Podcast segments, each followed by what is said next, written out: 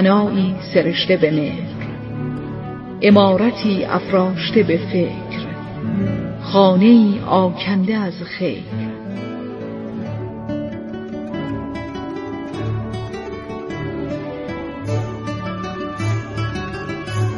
چهل ستون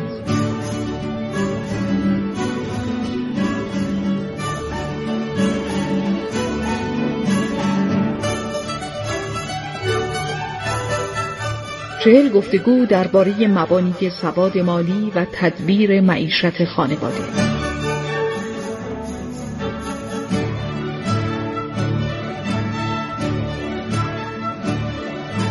کاری از رادیو گفتگو و آکادمی هوش مالی.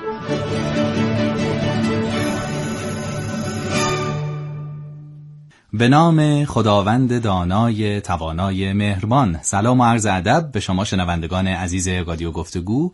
با برنامه چهل ستون در خدمت شما هستیم تا درباره سواد مالی و ستونهایی که بر معیشت و اقتصاد خانواده ما اثرگذار هست گفتگو کنیم.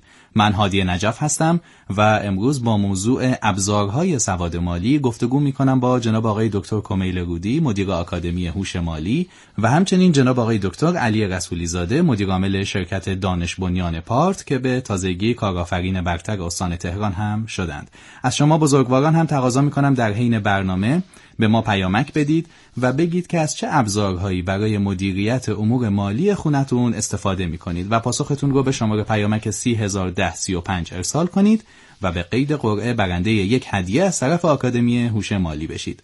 شماره تماس 162 و وبسایت رادیو گفتگو آر هم مسیرهای ارتباطی شما با برنامه است. پیشنهاد می‌کنم اپلیکیشن ایران صدا رو هم نصب کنید تا بتونید در هر زمان و مکان به برنامه های رادیویی دسترسی داشته باشید. خب بپردازیم به ابزارهای سواد مالی.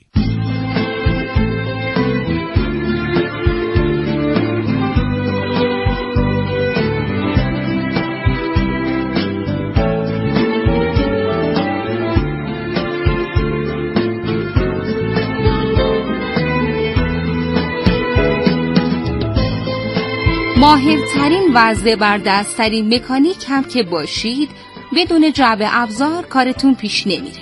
این آچار بوکس و فرانسه و پیچکوشتی و ابزاری که اجازه میده دانش و تجربتون رو به درستی روی ماشین پیاده کنید و ماشین رو صحیح و سالم تحویل مشتری بدید. ابزارها توی همه زندگی همین کار رو برامون انجام میدن. ساده سازی و ممکن کردن انجام کارها. به کار گرفتن آموزه های سواد مالی هم نیازمند ابزاره. از اپلیکیشن هایی که توی بودجه بندی و حساب و کتاب کمکمون می‌کنن تا سامانه هایی که اطلاعات سرمایه گذاری رو به صورت راحت و نموداری در اختیار ما می‌ذارن و حتی این امکان رو میدن که بدون مراجعه حضوری احراز هویت بشیم کد بورسی بگیریم صندوق سرمایه گذاری بخریم یا اعتبار سنجی بشیم و وام بگیریم. دونستن این که پسنداز خوبه بودجه بندی واجبه. سرمایه گذاری از نون شب واجب تره و از این دست چیزها خیلی عالیه. اما اگه جعب ابزارمون خالی باشه نمی‌تونیم اونا رو در عمل پیاده کنیم. و اثرات مثبتش رو توی زندگیمون ببینیم. این روزها فناوری حسابی به کمک سواد مالی اومده و ابزارهای مختلفی در اختیارمون گذاشته. ابزارهای سواد مالی یکی از ستونهای چهل ستون سواد مالیه که باید اون رو بشناسیم و نحوه استفاده از این ابزار رو یاد بگیریم. چهل ستون مجموعه گفتگوهای رادیو گفتگو با متخصصان حوزه های مختلف درباره سواد مالیه. به چهل ستون خوش اومدید.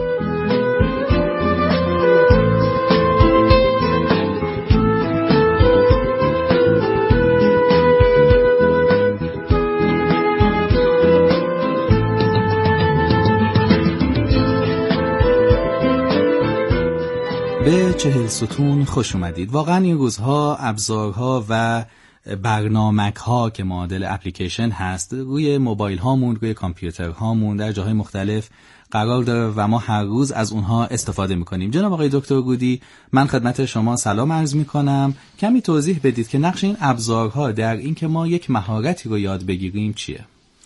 سلام خدمت شما جناب آقای نجف و خدمت آقای دکتر رسولی زاده و خدمت شنوندگان عزیز برنامه چهل ستون.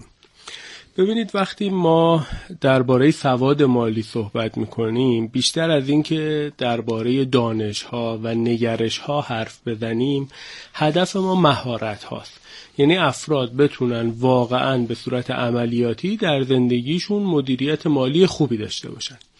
اما برای این مهارت ها حتما دانش هایی می‌خواد و برای اجرای اون دانش ها حتما نیازمند نگرش های درستی هم هستند ولی مهمترین کاری که سواد مالی می‌کنه در واقع کاربردی کردن این مهارت ها در زندگیه.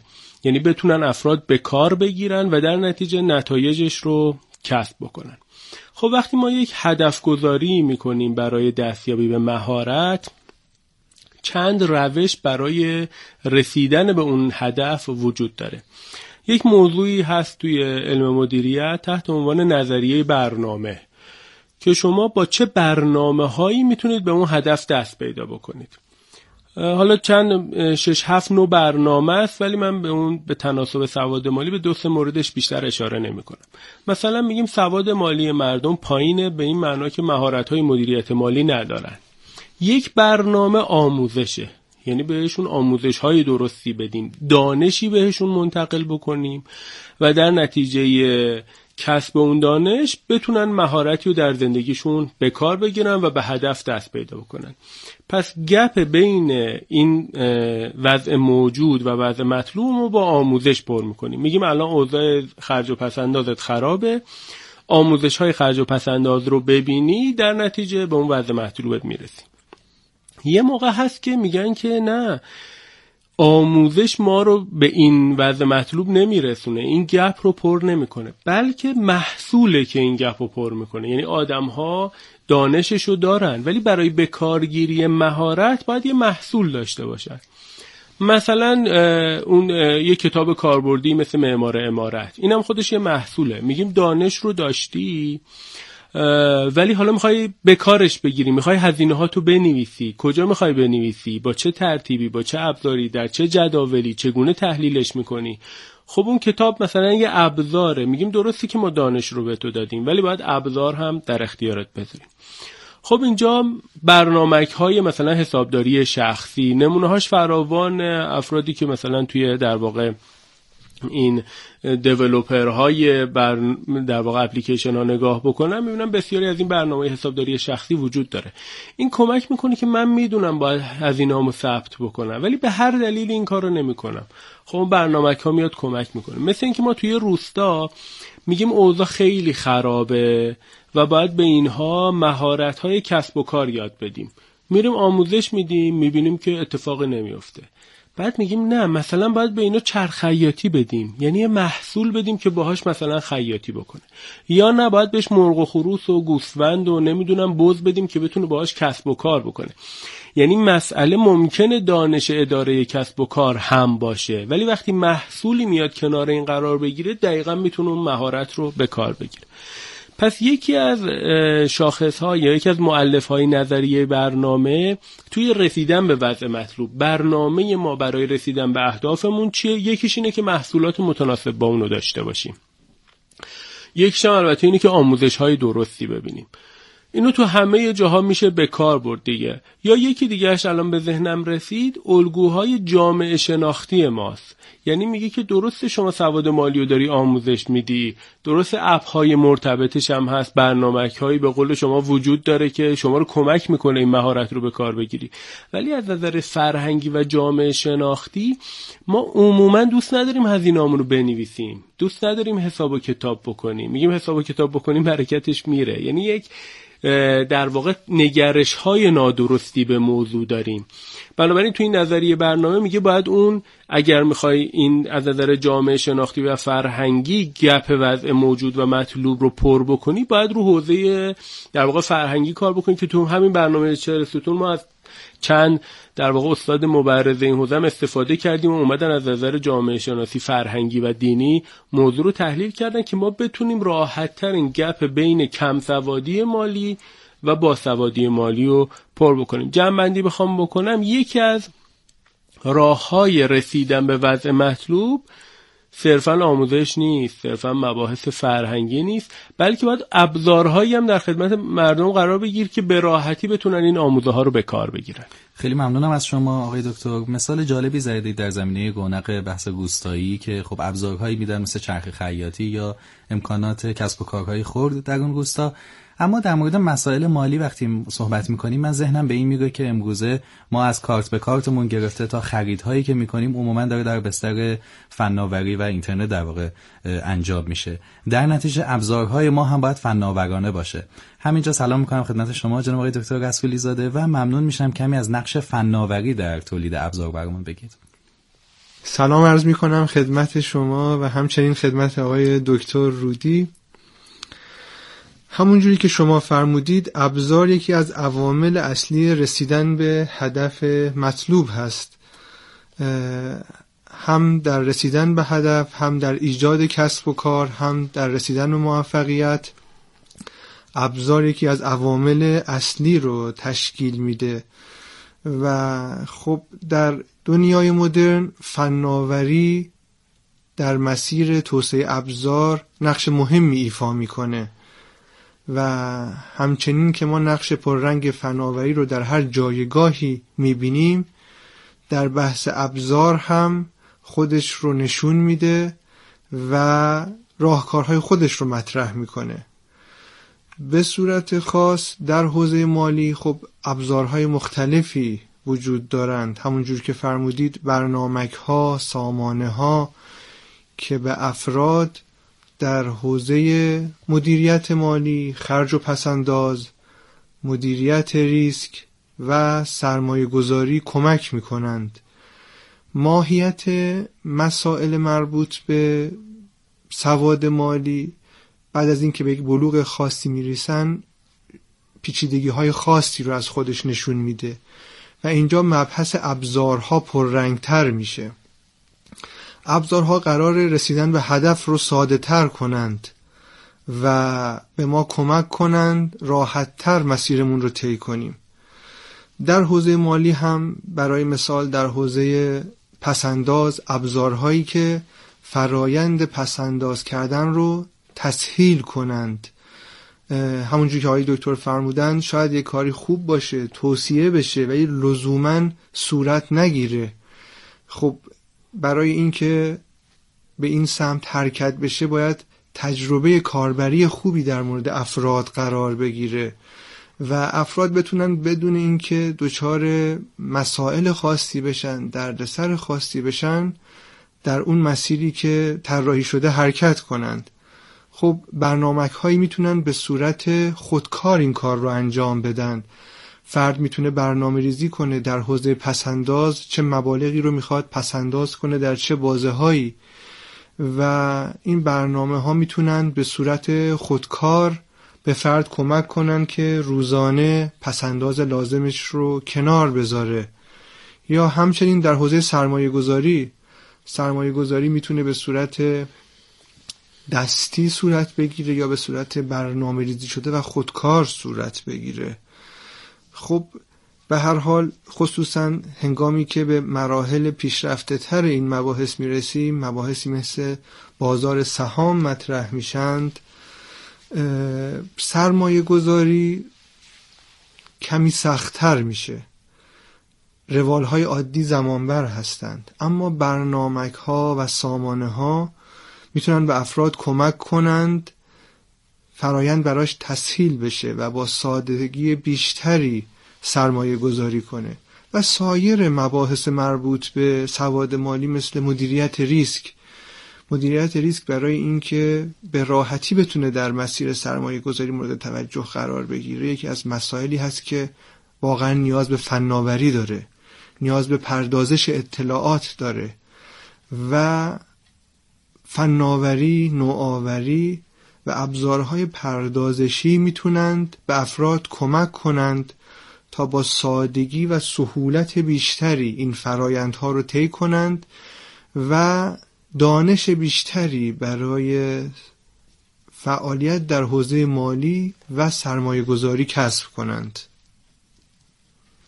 خیلی ممنونم آقای دکتر از توضیحات جامع و کاملتون.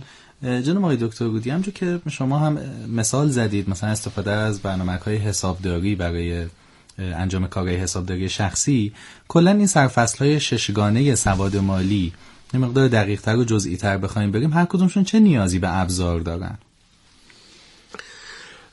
بله قبل از اون من یک وامی بگیرم از صحبت آقای دکتر که گفتم وقتی پیچیدگی بیشتر میشه ما نیاز به ابزار بیشتری پیدا می‌کنیم. و درست بازارهای مالی از حالا بگیم بازار پول، بازار سرمایه، بازار بیمه همه اینها به مرور زمان داره پیچیدگیش افزایش پیدا می‌کنه و دسترسی ما به اونها به دلیل این پیچیدگی کاهش پیدا می‌کنه. مثلا اتحادیه اروپا توی در واقع ناحیه یورو تصویب کرده بود که پلتفرم ها یا در واقع دست کم وبسایت هایی که بتونن همه این ابزارهای مالی رو یک جا بیارن و قابل مقایسه بکنن ما ازشون حمایت می‌کنیم. چون مردم می‌خوان استفاده بکنن و مثلا از یه محصول بیمه از یک محصول مثلا سرمایه گذاری این قابل مقایسه کردنه با فناوری میسر میشه. ببینید مثلا یه مثال برای شنوندگان بزنم. مثل اینکه ما با دست بخوایم یه میخو توی دیوار فرو کنیم. خب این خیلی کار دشواریه. اصلا شاید شدنی نباشه. ولی یه ابزار ساده مثل چکش به سادگی این کار رو برای ما انجام میده. حالا توی در واقع درآمدهامون یه اگر برگردیم به در واقع چند سال قبل شاید پولهای ما خیلی واقعی بود. یعنی قبل از اینکه اصلا کارت های بانکی و این فناوری یا در واقع این ابزار بیاد پول های ما مشخصا کاغذی بود و اونها رو خرج می‌کردیم. ولی به محض اینکه این ابزار میاد که به ما کمک می‌کنه به سادگی هر جایی بخوایم کارت بکشیم پول هنگفتی با خودمون جابجا جا نکنیم. در عین حال یه پول هنگفتی هم با اون کارت تو جیبمون هست. ولی اون پولم قابل سرقت شدن نیست. مگه اینکه کارتو بدزدن و مثلا رمزشو بدونن با یه ویژگی هایی ولی امنیتش از اون پولی که مثلا تو جیبمون میذاشتیم بیشتره. خب این تغییرات رو داشته. این تغییرات در واقع می‌تونم بگم فناورانه است و پول ما رو تبدیل به عدد کرده.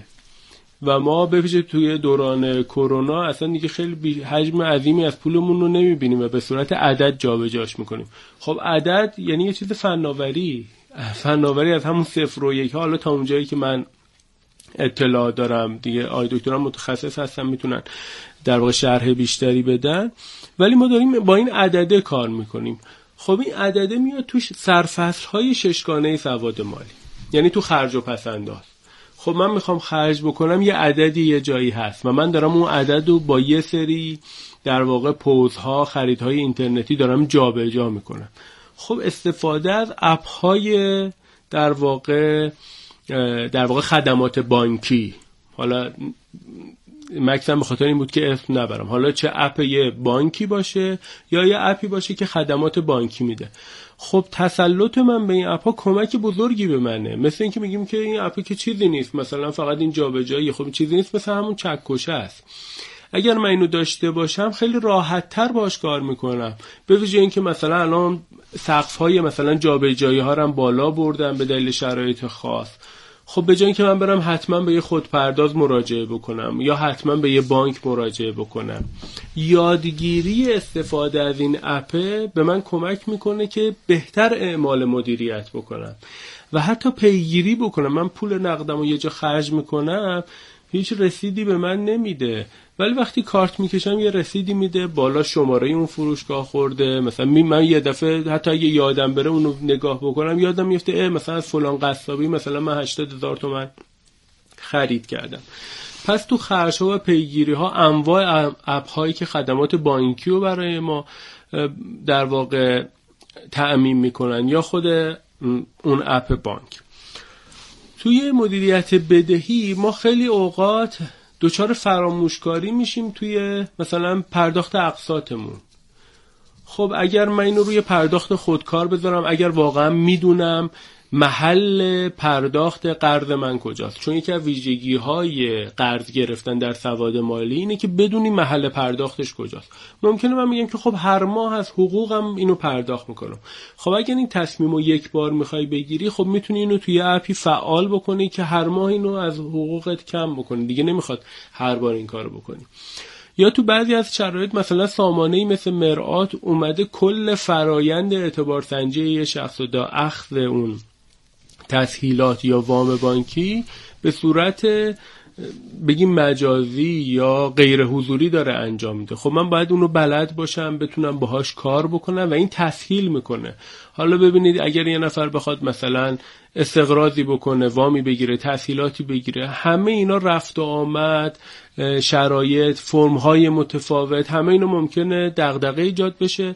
ولی یه مفهوم اعتبار سنجی شما می‌دونید در غیر ایران حالا کشور خاصی و مثال نزنم به سادگی کد ملی فرد در واقع وارد میشه و اعتبارش مشخص میشه. میره میگه مثلا شما این تلویزیون رو برای شما می‌تونیم مثلا 15 میلیون حساب بکنیم و اقساطش ماهی 500 هزار تومنه. یکی دیگه کد ملیشو می‌زنه میگه برای شما 14 میلیون بر اساس اعتباری که داری اقساطش ولی 700 هزار تومنه. خب این یه امکان خیلی وسیع در اختیار من قرار میده که به سادگی بتونم این در واقع هم از تسهیلات استفاده کنم خرید اقساطی داشته باشم یا اینکه به تو پرداخت هم کمک می‌کنه. تو کاریابی و درآمد همین اول کاریابی. من باید یه رزومه خوب بتونم بنویسم. یه چیزی که منو معرفی می‌کنه. می‌بینیم الان توی بسیاری از در واقع پلتفرم های کاریابی این خدمت داره به صورت آنلاین انجام میشه. یعنی شما میری مشخصات تو وارد می‌کنی یه رزومه سازه. برای یه رزومه خوب می‌سازه و همونجا می‌تونی در واقع به کارفرماهایی که اونجا تقاضا دادن ارسال بکنی. حالا در واقع حتی جاهایی مثلا اپ مثل لینکد این که شما دائما در معرض یه سری گروه ها و اشخاص هستی.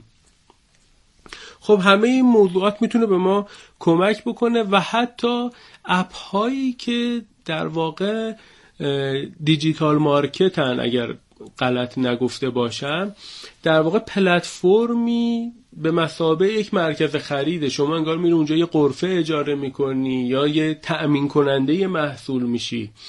خب این فناوری اینو در اختیار ما قرار میده یعنی من اگر می‌خواستم کار بکنم باید کجا می‌رفتم؟ مغازه اجاره می‌کردم. کجا می‌رفتم؟ درگیری های مالی و اداری و بهداشت و اینا داشته باشم. ولی وقتی میام توی کسب و کار خانگی از یه فناوری در از بستر یه فناوری استفاده کنم می‌بینم چقدر خوب می‌تونم دسترسی فراوان به مشتری های بسیاری داشته باشم. یا تو سرمایه گذاری که فرمودن خب پیچیدگی ها نیازمند تحلیله. خب من چجوری جداول اعداد رو می‌خوام تبدیل بکنم به یه تصمیم؟ در صورتی که می‌بینیم بعضی از جاها بعضی از در واقع فناوری ها و ابزارها به سادگی اون جدول اعداد رو به شکل تصویری و در اصطلاح یوزر فرندلی یا کاربر پسند اوورده و من سریع می‌تونم تشخیص بدم که یه تو این حوزه سرمایه گذاری بکنم یا توی حوزه دیگه. و تو بیمم همینه. یعنی بتونم در واقع ارزش گذاری خوبی روی محصولات داشته باشم و بتونم اونها رو با هم مقایسه بکنم. واقعا تا قبل از حضور فناوری های دیجیتال این امکان مقایسه دست کم. و امکان دسترسی برای من وجود نداشته. اونم تو سطح گسترده. و در نهایت تصمیم گیری مالی می‌تونیم به در واقع یه بخشیشو می‌تونیم به اقتصاد رفتاری مراجعه بکنیم که میگه که آدم ها علا رقم این که می‌خوان اقلانی تصمیم بگیرن ولی گاهن یه اشتباهاتی مرتکب میشن. مثلا اگر یک کالایی واقعا ارزشش یک میلیون باشه و بعد مثلا اینو قیمت بزنن دو میلیون و پنجاه درصد تخفیف بدن ما تمایل بیشتری برای خرید اون داریم. خب البته اقلانی ممکنه نباشه ولی به هر حال ما آدم ها اینجوری هستیم. یکی از پاسخهایی که اقتصاد رفتاری میده میگه فناوری باید بیاد جای شما تصمیم بگیره. چون معمولا ما در محاسبه و این حسابداری ذهنی خطا می‌کنیم پس فناوری ها می‌تونن به ما به عنوان سیستم های پشتیبان تصمیم گیری به ما کمک بکنن تا به یه تصمیم درست برسیم.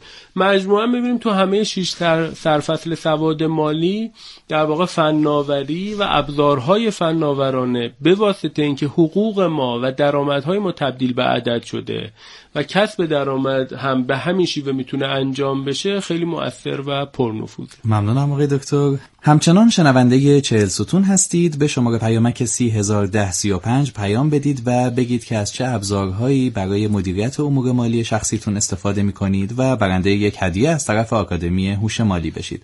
شماره تماس 162 و وبسایت رادیو گفتگو داتای آر هم پاسخگوی شما هستند. اپلیکیشن ایگان صدا رو هم فراموش نکنید نصب کنید. به برنامه های رادیویی از طریق ایگان صدا می‌تونید دسترسی داشته باشید. خب ما سرفصل های سواد مالی رو مرور کردیم و نیازهای اونها به ابزار. آقای دکتر گودی توضیحات مفصلی رو دادن. جناب آقای دکتر رسولی زاده با توجه به اینکه شما در حوزه در این حوزه فعالیت می‌کنید که دستیار هوشمند اقتصادی مردم باشید تو هر کدوم از این حوزه ها چه ابزارهایی طراحی شده و چه جور این ماهیت دستیار بودن رو در واقع تحقق میبخشید؟ همونجور که آقای دکتر فرمودند به هر حال مباحث مربوط به سواد مالی و اطلاعات مالی متناظرشون بحث داده و اطلاعات قرار می‌گیرن. و داده و اطلاعات برای اینکه پردازش بشن انرژی بر هستند زمان بر هستند و فناوری نقش تسهیل کننده رو در این مسیر قرار ایفا کنه. فناوری به تولید محصولات و ابزارهایی منتهی میشه که می‌تونه دستیار افراد باشه. برای مثال رسام برای مثال مرآت. همونجور که آقای دکتر فرمودند یکی از مباحث مبحث اعتبار سنجی هست. به هر حال برای اینکه بشه شمولیت مالی رو افزایش داد توان مالی رو افزایش داد افراد باید بتونن از اعتبار استفاده کنند. و استفاده از اعتبار فرایند زمانبری هست الزامات خاص خودش رو داره. ولی خب مبحث اعتبار سنجی میاد که این موضوع رو تسهیل کنه و تسهیل کردن این فرایند نیاز به ابزار داره. مرآت ابزاری هست که با گردآوری اطلاعات افراد و پردازش به موقع اونها به فرد کمک می‌کنه تا با کیفیت بهتری بتونه اعتبار خودش رو مشخص کنه و با اون اعتبار به نهادهای مالی و بانکی مراجعه کنه و از خدمات اونها استفاده کنه. اگر به یک بانک مراجعه کنه با استفاده از اعتبار سنجی می‌تونه از خدمات دریافت وام و اعتبار به راحتی و به سرعت استفاده کنه. در همین راستا سامانه مرآت پیاده سازی شده که توسط خود فرد اطلاعات وارد میشه پردازش میشه و امکان دریافت وام و اعتبار براش به سادگی مهیا میشه. یعنی من حالت اقراق شدهش که حالا بخوام مثال بزنم. قبلا باید مثلا سرمون رو کج می‌کردیم جلوی رئیس شعبه که مثلا اجازه بدن فلان مقدار وام با این اقساط مثلا به ما داده بشه. اما الان از طریق این ابزار واقعا اون چیزی که ما بهش معتبر هستیم اون میزان درآمدمون خوش حسابیمون همه اینا یک مبلغی تعیین میشه و من می‌تونم وام دریافت کنم. کاملا درست فرمودید. به جای اینکه به قضاوت یک شخص وابسته باشیم و اون شخص با توجه به صلاح خودش افراد رو وابسته با توجه به صلاح خودش افراد رو ارزیابی کنه فناوری این نقش رو ایفا می‌کنه. مرآت این نقش رو ایفا می‌کنه. اطلاعات واقعی فرد رو از خود شخص دریافت می‌کنه راستی آزمایی می‌کنه و جایگاه فرد برای دریافت وام و اعتبار بدونی که با کسی تعامل داشته باشه و بخواد تحت تاثیر قرار بگیره مشخص میشه و فرد, و فرد می‌تونه تسهیلات مد نظر خودش رو دریافت کنه. مبحث دیگه مبحث سرمایه گذاری هست. خب همونجوری که آقای دکتر فرمودند بازارها در حال پیچیده شدن هستند. کسی که به برای مثال بازار سرمایه مراجعه می‌کنه اسامی مختلفی رو میشنوه مثل سهام EPS, DPS اوراق مشتقه اوراق سلف که شاید درک اینها برای هر کسی آسان نباشه نیازمند مطالعات متعددی باشه. اما این جلوی حضور افراد برای سرمایه گذاری رو نمی‌گیره. ابزارهای زیرساختهای آماده شدن به نام صندوقهای سرمایه گذاری که یک نفر که تسلط کامل بر این مسائل داره مدیریت دارایی ها رو با استفاده از این ابزارهای مالی بر عهده می‌گیره. یک صندوقی تشکیل میشه. مردم میان پولشون رو داخل اون صندوق سرمایه گذاری قرار میدن و یک مدیر حرفه‌ای با استفاده از پردازش اطلاعات روزانه و ماهانه و فصلی بازار تصمیم می‌گیره که در چه ابزارهایی در چه سهامی در چه شرکتهایی به چه صورتی سرمایه گذاری کنه. در کوتاه مدت در بلند مدت چه روی کردی داشته باشه. خب در این مسیر سامانی به نام رسام هست. اطلاعات صندوق های سرمایه گذاری گردآوری میشه در کنار هم قرار می‌گیره به صورت مجتمع در اختیار مردم قرار می‌گیره تا با استفاده از این اطلاعات بتونند صندوق مناسب رو انتخاب کنند. این صندوق می‌تونه صندوق سهامی باشه یا صندوق با درآمد ثابت. خب صندوق سهامی ریسک بیشتری داره.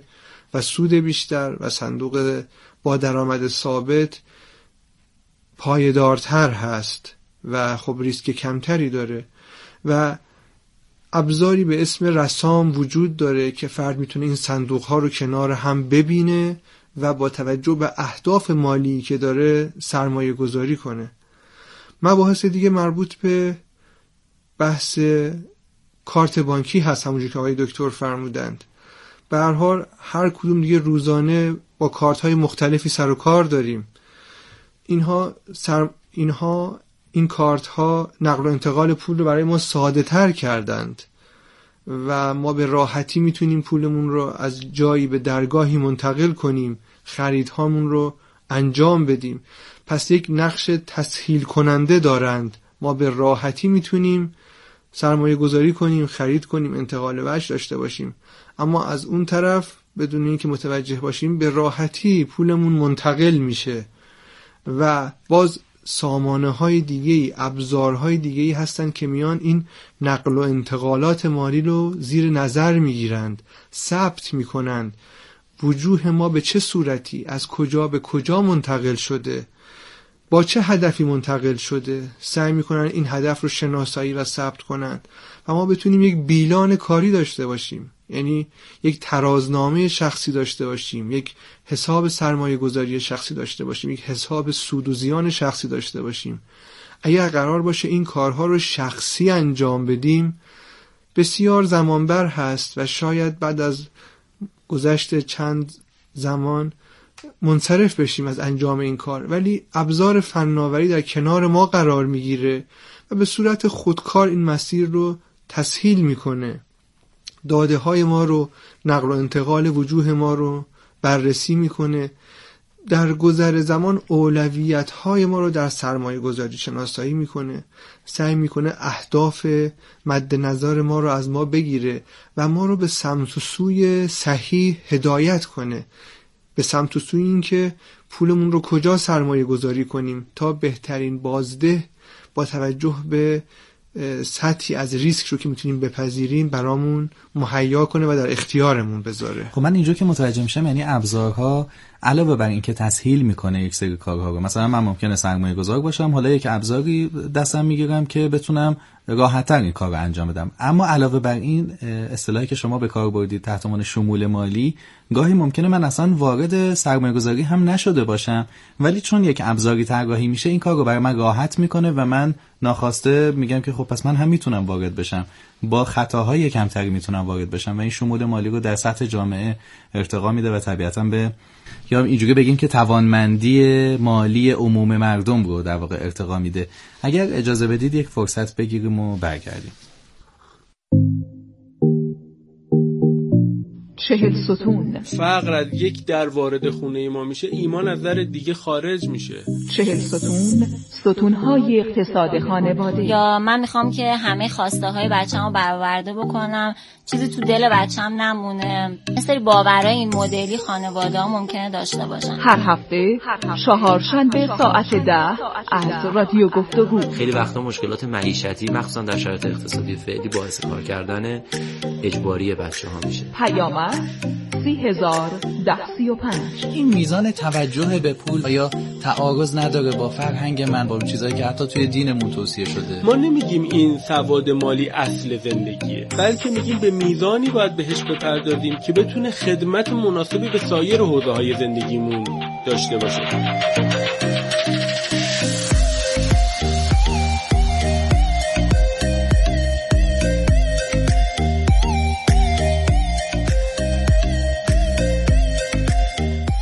مالی در زندگی را.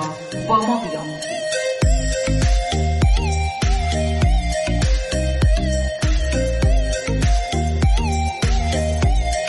چهل ستون شنونده برنامه چهل ستون هستید با موضوع ابزارهای سواد مالی. در حال گفتگو هستیم با جناب آقای دکتر رسولی زاده مدیرعامل شرکت دانش بنیان پارت و جناب آقای دکتر گودی مدیر آکادمی هوش مالی.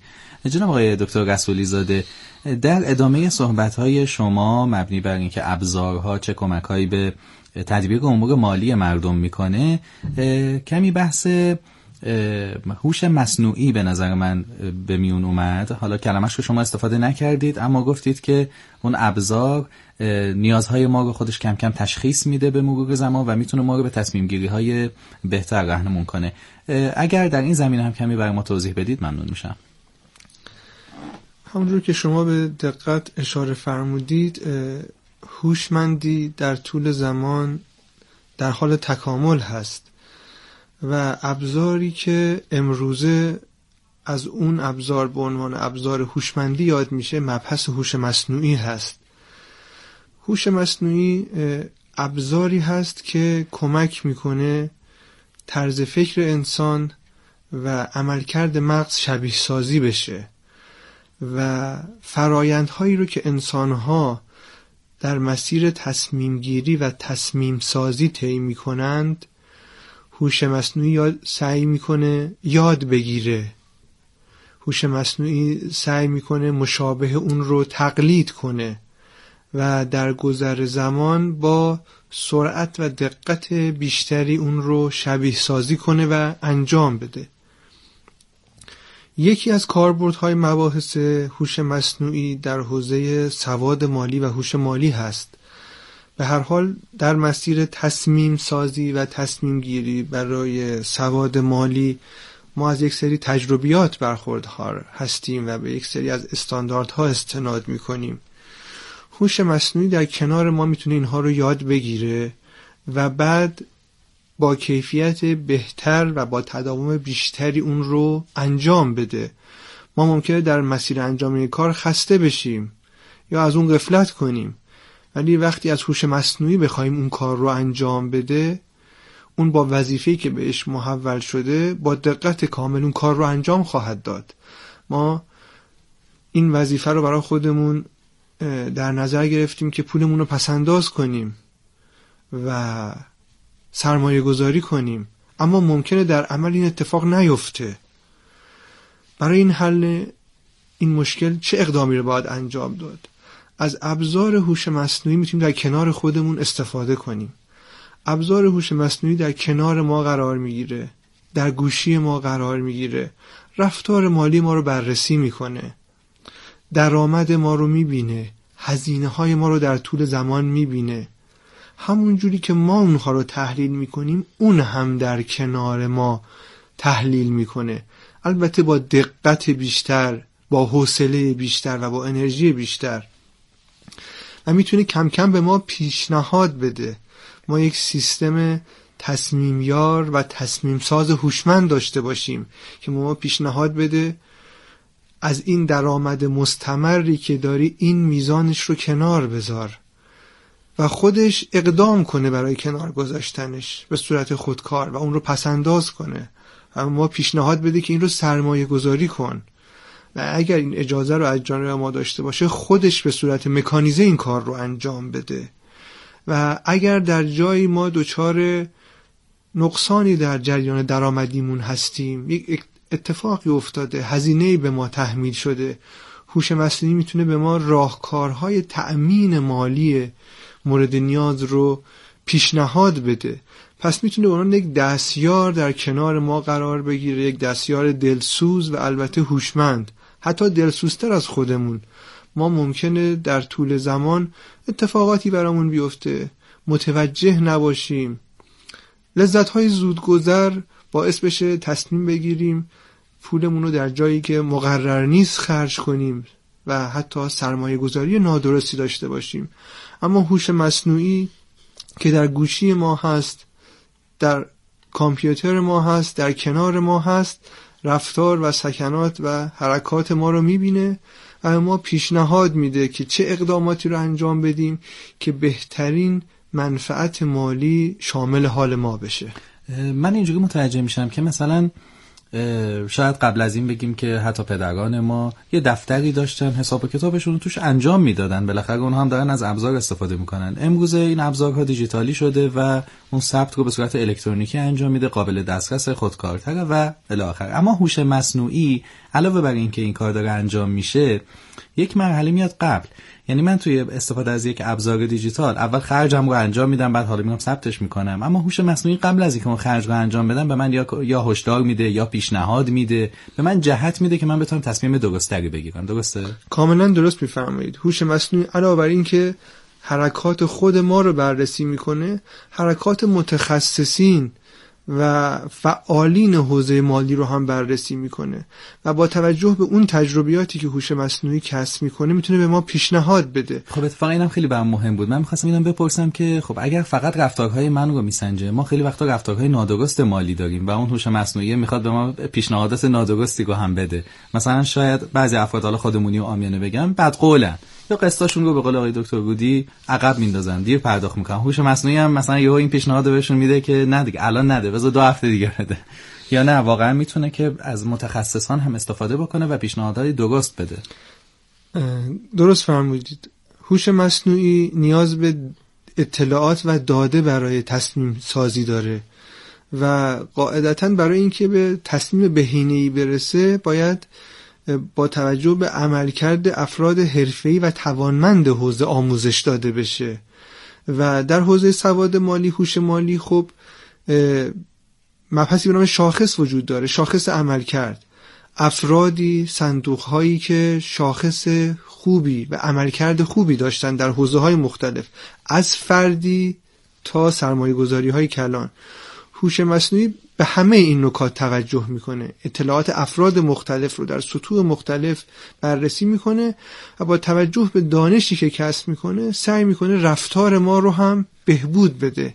ما رو کم کم پله پله به سمت مناسب هدایت کنه. تا از رفتار نادرست مثل عدم پرداخت قسط مثل عدم پسنداز مثل عدم سرمایه گذاری در وقت مقرر خودداری کنیم. سعی می‌کنه ما رو هدایت کنه از رفتارهای هیجانی بپرهیزیم. الان شما وضعیت رو ببینید خیلی وقتا اتفاقات هیجانی در بازارهای مختلف در کشور رخ میده که اگر دانش فراتر و حتی هوش مصنوعی در کنار افراد قرار می‌گیره ما هیچ وقت شاهد این رفتارهای عجیب و غریبی در حوزه های مختلف نبودیم.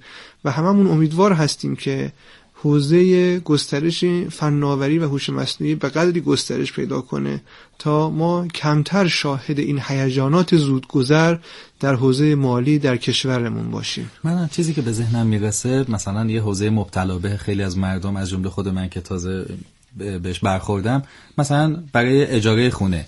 خب میگردیم دنبال خونه مناسب یکی رهنش بالاتره یکی اجارش بالاتره یکی نمه متراژش پایین و بالا میشه. بعد یه خونه رو می‌بینی خیلی لذت می‌بری یعنی 6 متر رو می‌گیره. اون لحظه احساس می‌کنی که آره من اینو می‌خوام هر طور شده. احتمالا هوش مصنوعی توی ابزارش اون برنامهش من وارد می‌کنم اطلاعات رو میگم که این این مقدار پول پیشه این مقدار اینجوریه این امکانات رو داره. و اون میگه که نه این بالاتر از سطح توانمندی مالی تو بر اساس توانمندی مالی تو تو ماهای گذشته و بر اساس نرم جامعه یعنی مردم این میزان هزینه نمی‌کنن. تو چرا داری این هزینه رو می‌کنی؟ و این هشدار رو به من میده. الان داریم همچین ابزارهایی؟ بله. اصلا هوشمندسازی و دستیار هوشمند در همین مسیر قرار می‌گیرن. فرد اطلاعات مالی خودش رو وارد می‌کنه اطلاعات فعلی و اطلاعاتی قرار در آینده دادایی قرار در آینده رخ بده.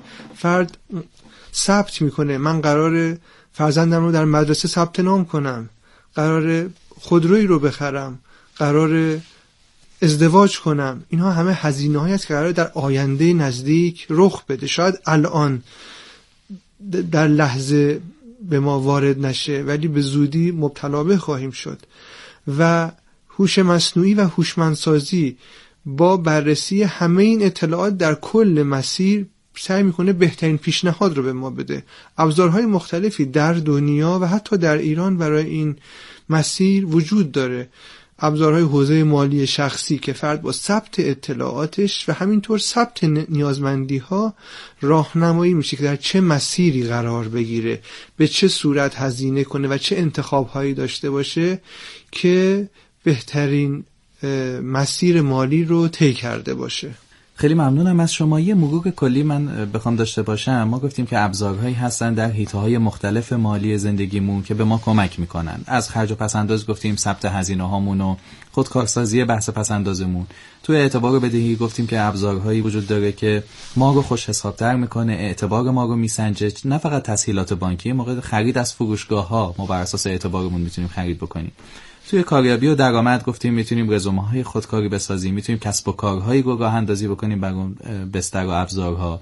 در سرمایه گذاری همینطور گفتیم که راهنماییمون می‌کنه کمک می‌کنه ابزارهای مختلف سرمایه گذاری با هم مقایسه می‌کنه و الی آخر.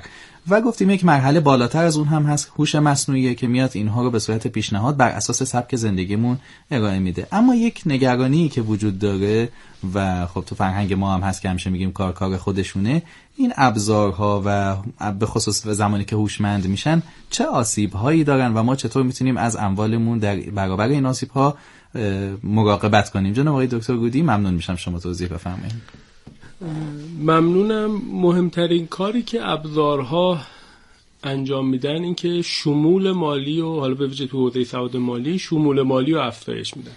ببینید بر اساس در واقع پروتکل های بانک جهانی وقتی می‌خوایم یک نفر رو توانمند بکنیم سه حوزه وجود داره. یک آموزش سواد مالی. دو افزایش شمول مالی یعنی افزایش دسترسی به خدمات و محصولات مالی. و سومیش حمایت از مصرف کننده محصولات و خدمات مالی.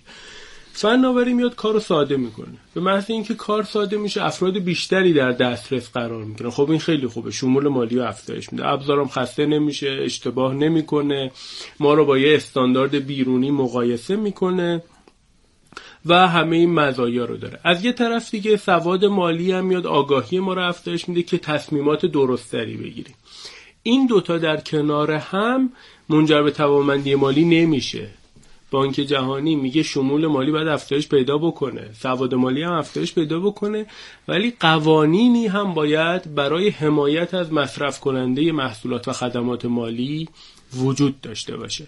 شمول مالی معمولا در بنگاه های خصوصی انجام میشه. یعنی بنگاه ها چه خودشون تولید کننده محصولات باشن چه پردازشگر اطلاعات مالی باشن همه اینا بخش خصوصیه. آموزش در واقع به فرد برمیگرده که من باید برم آموزش ببینم یاد بگیرم و حمایت تو بخش دولت تعریف میشه. میگه من باید مطمئن باشم این ابزاری که بخش خصوصی تولید کرده ایمنه. من باید بالا سرش باشم. خب اینم درسته. یا اگر منجر به کلاهبرداری شد یا منجر به سوء استفاده از اطلاعات اون مصرف کننده محصولات مالی شد من گوش اون فرد رو می‌گیرم گوش اون بخش خصوصی رو می‌گیرم این کار رو براش انجام میدم. مثلا در اپراتورها خب همه اطلاعات ما رو دارن. خب کی میاد حمایت می‌کنه؟ از من دولت باید حمایت بکنه که این داره از چه مسیر؟ از این شماره تماس من از اطلاعات شخصی من سطح تحصیلات سطح درآمد شغل من. اطلاعات وقتی جمع میشه یک اهمیت خاصی پیدا می‌کنه به طرف قدرت میده. پس تو مرحله اول دولت باید حامی مصرف کننده محصولات و خدمات مالی باشه. خب از اون طرف آیا خود فرد هم باید بگه که دیگه دولت مثلا ما بگیم در خونمون رو باز بذاریم دیگه نیرو انتظامی هست دیگه. خب هیچ کسی اینو نمیپذیره. یا نرده کشی نکنیم یا دیگه قفل نمی‌خواد یا دزدگیر ماشینمون رو نزنیم چون پلیس دیگه مالیات دادیم که پلیس این کارو بکنه. اینو هیچ منطق و عقلی قبول نمی‌کنه. میگه اون کار خودش رو باید به درستی انجام بده شما هم کار خودتو به درستی. همون جوری که ما تو محصولات فیزیکی خونه نمی‌دونم زیورالاتمون ماشینمون موبایلمون باید یک سری هم مراقبت ها رو داشته باشیم. توی عرصه دیجیتال یا فناوری ما خودمون مراقبت داشته باشیم. مثلا حالا یه دی برمزشون رو رو کارتشون مونیفه این دیگه مثال ساده ترشه. خب این دیگه نه تقصیر نیرو انتظامیه نه تقصیر دولت. حتی اگه قانونی هم وجود داشته باشه این کار خب کار غلطیه. یا اینکه همه حساب ها قاطی یعنی ما یه حسابی نداریم که خرج روزانمون رو باشه. همونجوری که پول کلان داریم از همون هم کارت می‌کشیم یه موقعی هم نمی‌فهمیم.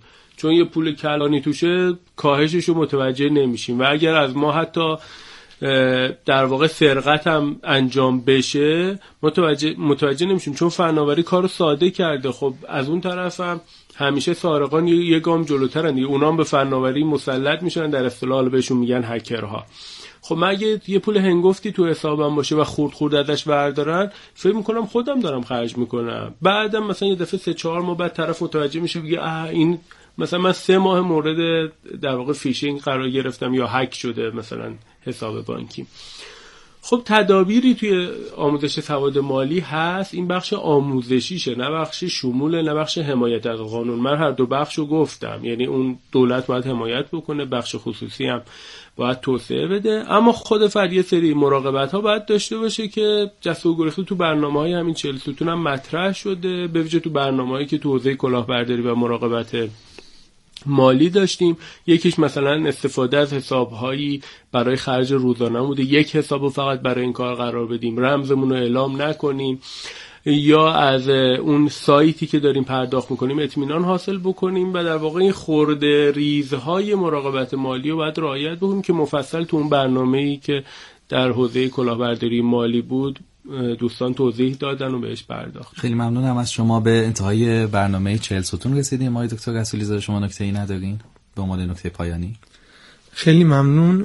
همونجور که در این برنامه بهش پرداخته شد ابزارها با استفاده از فناوری در مسیر هوشمندسازی مقرر شده به مردم کمک کنند تا رویکرد بهتری در حوزه سواد مالی و هوش مالی داشته باشند و امیدواریم که مردم با استفاده از این ابزارها بتونند آینده بهتری رو برای خودشون رقم بزنند. خیلی ممنونم از شما.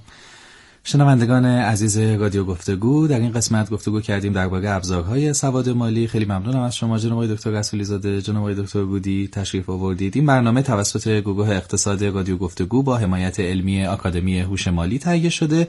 شما عزیزان هم با شماره پیامک 301035 با ما در ارتباط باشید و بگید که از چه ابزارهایی در مدیریت امور مالیتون استفاده می‌کنید و به قید قرعه برنده یک هدیه از طرف آکادمی هوش مالی. بشید. بنده هادی نجف به اتفاق سایر همکارانم تهیه کننده خانم آقازاده صدا بردار خانم آقای پور و هماهنگی خانم محسن زاده از شما شنونده های عزیز چهل ستون خدافزی می‌کنیم.